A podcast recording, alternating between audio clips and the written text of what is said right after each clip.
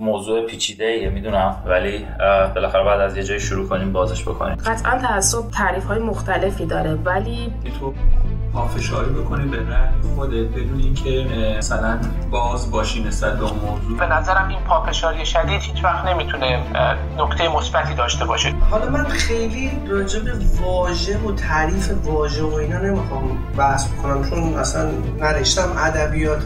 مردی که زن بی هجاب دارد بی غیرت هست اینو توی جامعهمون خیلی شنیدیم. این بازی با کلمات این بی غیرت بودن نیست. ما می‌تونیم بگیم چرا شجاعت اینو نداری که بخوای بری اون دختر رو از زیر دست اون سرباز نجات بدی. در زبان انگلیسی ما داریم چیزی به این؟ آنر مثلا شاید بشه گفت غیرت ولی شاید دسترسی ندارن یا ندیدن یا براشون درها همیشه بسته شده دیگه همیشه قبلا فکر کم خیلی تعصبات بیشتر باشه ولی بعد از انقلاب محساد هممون دیدیم که چقدر مردای ایرانی پا به پای خانم های ایرانی به خاطر حقوق زنان ایرانی دارن.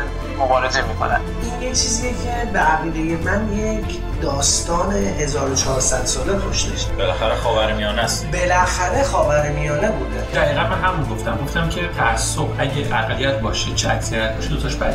در شرایط انقلابی من فکر می‌کنم انقدر که هیجان بالا هست. همه افراد می‌خوان نظر خودشون رو به هم تحمیل بکنن. به نظر من توی جامعه آزاد حتی این حرف من نباید سرکوب بشه. مثلا وقتی یه نفر که تروریست حالا میاد مثلا حزب سیاسی می‌زنه میاد براش تبلیغ می‌کنه و من بیام بهش بگم آقا قلمت بشکنه دستت بشکنه که داری همین چیز می‌نویسی. این هیچ جوره توجیه نداره. ببین موقع هر کسی به قدرت برسه می‌تونه این چیزو داشته باشه که حرف تو اشتباهه. خیلی از موارد و حتی بیانش رو هم باید براش محدودیت قائل شد به عقیده من. ببینید شما من به عقیده من باید برگردیم به همون قوانین بشری اصلا ما میگیم که اون طرفی که این کاریکاتور کشیده کار درستی نکرده. حالا به هر دلیلی من می‌تونم به دور از خشونت و متعصب بودن تو رو قانع می‌کنم که اینجور که تو میگی نیست. دید ما هدف ما به اون جایی باشه که تو جامعه به جامعه برسیم که تو ابسولوت بتونی هر چی که می‌خوای بگی و هیچکس حق نداشته باشه به تو تعرض بکنه.